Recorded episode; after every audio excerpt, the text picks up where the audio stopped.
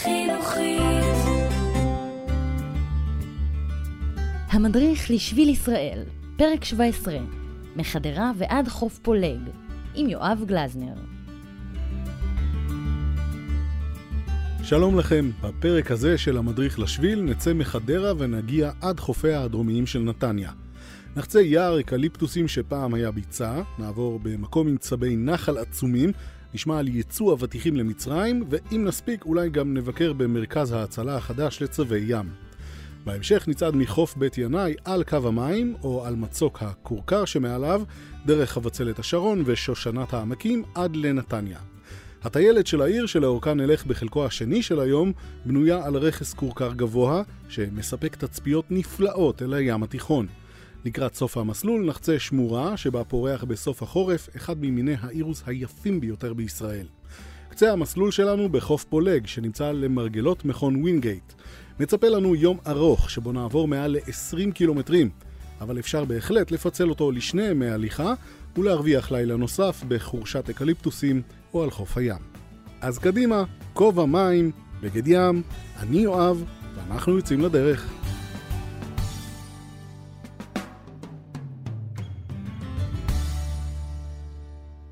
נתחיל בצעידה דרומה מתחנת הרכבת של חדרה בשולב של יער האקליפטוסים הגדול בישראל, יער חדרה. החלוצים שהקימו את העיר נטעו את היער בסוף המאה ה-19 על מנת לייבש את שטחי ביצת ברקטס. רק מאוחר יותר התברר ששורשי האקליפטוס מעמיקים אל מתחת לביצה ולא באמת יעילים למטרות הייבוש, אבל היי, לפחות הרווחנו יער. אם אתם מטיילים כאן בסוף התקופה היבשה, אולי תעדיפו לבחור בדרך שחוצה את יער חדרה במרכזו, בצל העצים, ובמקביל לאחת מתעלות הניקוז שהזרימו את מי ביצת ברקטס לבריכת יער, שאליה נגיע בהמשך. עוד על העיר והיער שלצידה, תספר לנו נוגה. חדרה הוקמה ב-1891 על ידי אנשי העלייה הראשונה, והוכרזה כעיר בשנת 1952. מקור השם הוא מהמילה אל חדרה, בערבית הירקרקה, על שם הירוקת שבביצות. כבר בשנה הראשונה להתיישבות במקום חלו הפועלים בקדחת, ואחד מהם נפטר מהמחלה. המצב לא השתפר בשנים שלאחר מכן. כדי לברוח מהקדחת, התושבים ניסו להתרחק מהביצות ולעבור לגור קרוב יותר אל חוף הים, למקום בו היום ניצבת שכונת גבעת אולגה. אך המעבר לא גרם לשיפור משמעותי, והם חזרו למרכז המושבה. תושבי חדרה סגרו עסקה עם הברון רוטשילד.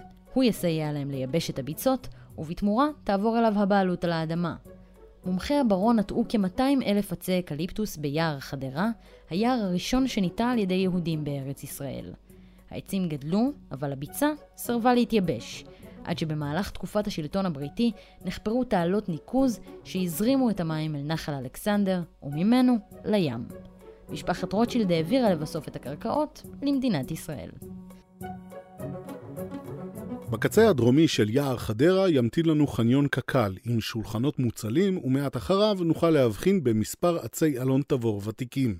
זוהי שארית הפלטה מיער שרון, יער אלונים שהסתרע מהמורדות הדרומיים של הכרמל ועד לנהר הירקון.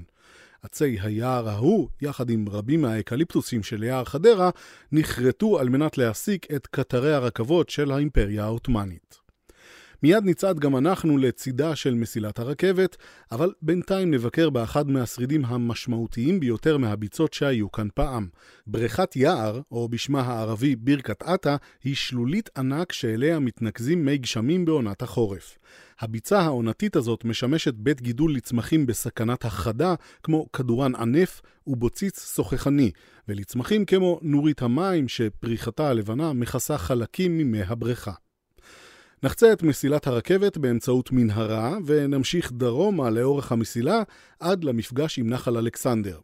ישנם שני הסברים למקור השם של הנחל, האחד על שמו של המלך החשמונאי אלכסנדר ינאי שכבש את האזור במאה הראשונה לפני הספירה.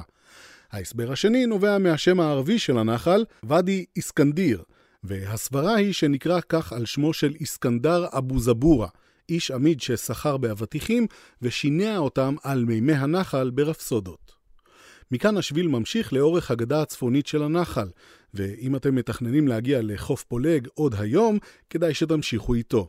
אם אתם כמונו ואוהבים לקחת את הזמן, תמשיכו עוד קילומטר דרומה, ואז חצו שוב את המסילה במנהרה לכיוון גשר הצבים. אתר כינון של צבים גדולים בעלי שריון רך, שבעבר הכלסו את נחלי מישור החוף. הם נחשבים לזוחל הגדול ביותר ששרד בישראל, מאז שנכחדו התנינים של נחל תנינים.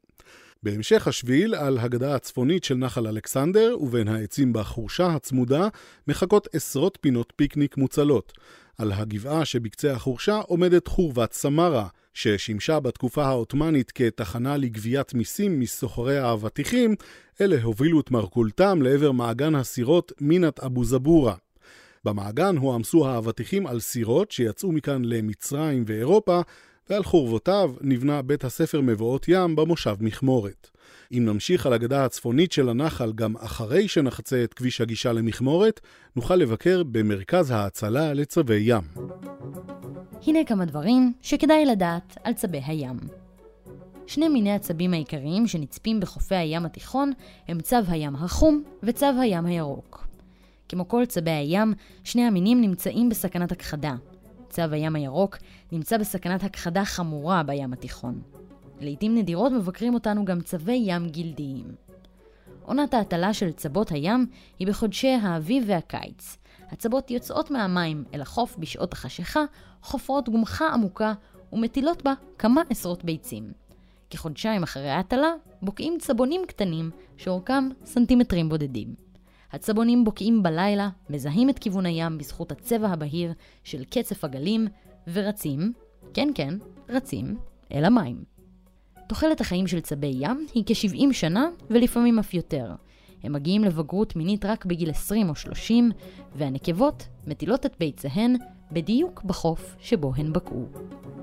המשך השביל לוקח אותנו דרומה לאורך רצועת הדיונות של חוף בית ינאי, יש כאן חוף רחצה מוכרז, מקלחות עם מים חמים וגם חניון לילה.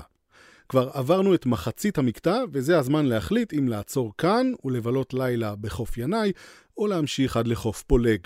בכל אופן שווה לטפס אל גבעת הקורקר שמאחורי סוכת המציל של החוף, שם נמצא מצפה האפלה. שלט עץ צנוע וספסל אבן מזכירים שב-1934 הגיעה לכאן האונייה ולוס, שהעלתה לארץ באופן בלתי חוקי 350 מעפילים, והייתה למעשה הסנונית הראשונה של מפעל ההעפלה. למרגלות המצפה הקטן ובהמשך החוף נראה גושי קורקר ענקיים שנתקו מהמצוק. הקורקר הוא סלע משקע שנוצר מהתאבנות של דיונות חול לאורך החוף. אפשר לדמות אותו לחול שנדחס בצפיפות גבוהה, וזו הסיבה שאם נפורר את הסלע, נחוש בחומר דומה לחול גס. רכסי הקורקר באזור חוף השרון מסתרעים למרחק של 4 עד 7 קילומטרים מקו המים, והם בנויים מ3 רצועות, שביניהן 2 רצועות שקועות מעט, שנקראות אבוסים. כביש החוף עובר באזור כפר ויטקין על האבוס המערבי. רכס הקורקר המזרחי יותר מצוי במרחק כקילומטר מקו החוף.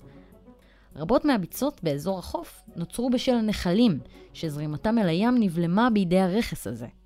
משערים שנחל אלכסנדר ונחל פולג נוצרו עוד לפני שנוצר המצוק הזה, וזו הסיבה שהם חוצים אותו ומבקיעים את דרכם אל הים. השיפוע המשמעותי ביותר ברכס הקורקר נמצא בסמוך לחוף, ובאזור שבין נתניה וכפר ויטקין גובהם של קירות הקורקר מגיע עד ל-40 מטרים. הקירות סמוכים מאוד לקו המים ולכן הם עוברים תהליך בליה בידי הים. לאורכו של המצוק יש כמה אזורים עם סכנת מפולת תמידית. נמשיך דרומה על קו החוף, מתחת למצוק הקורקר שעליו בנויות הווילות של מושב בית ינאי, ונחלוף על פני חוף נעורים. על הצוק שמעלינו היישובים חבצלת השרון ושושנת העמקים, שאימצו את שמותיהם מפסוק בשיר השירים. מכאן ועד סוף המסלול נצעד לאורך קו החוף של נתניה. השביל מטפס אל הטיילת העירונית בחוף העונות, ואנחנו זוכים לשעה ארוכה של תצפיות מרהיבות אל הים התיכון. בקצה הדרומי של הטיילת נמצאת שמורת אירוס הארגמן, והשביל חוצה אותה באלכסון לכל אורכה. מכאן הדרך קצרה אל חוף פולג, אל הנקודה שבה היום הזה נגמר. המדריך לשביל ישראל, כל מה שצריך לדעת על השביל של המדינה. תחקיר ותסריט סיוון רדל, קריינות נוגה קליין, עריכה והפקה יואב גלזנר וגידי שפרוט.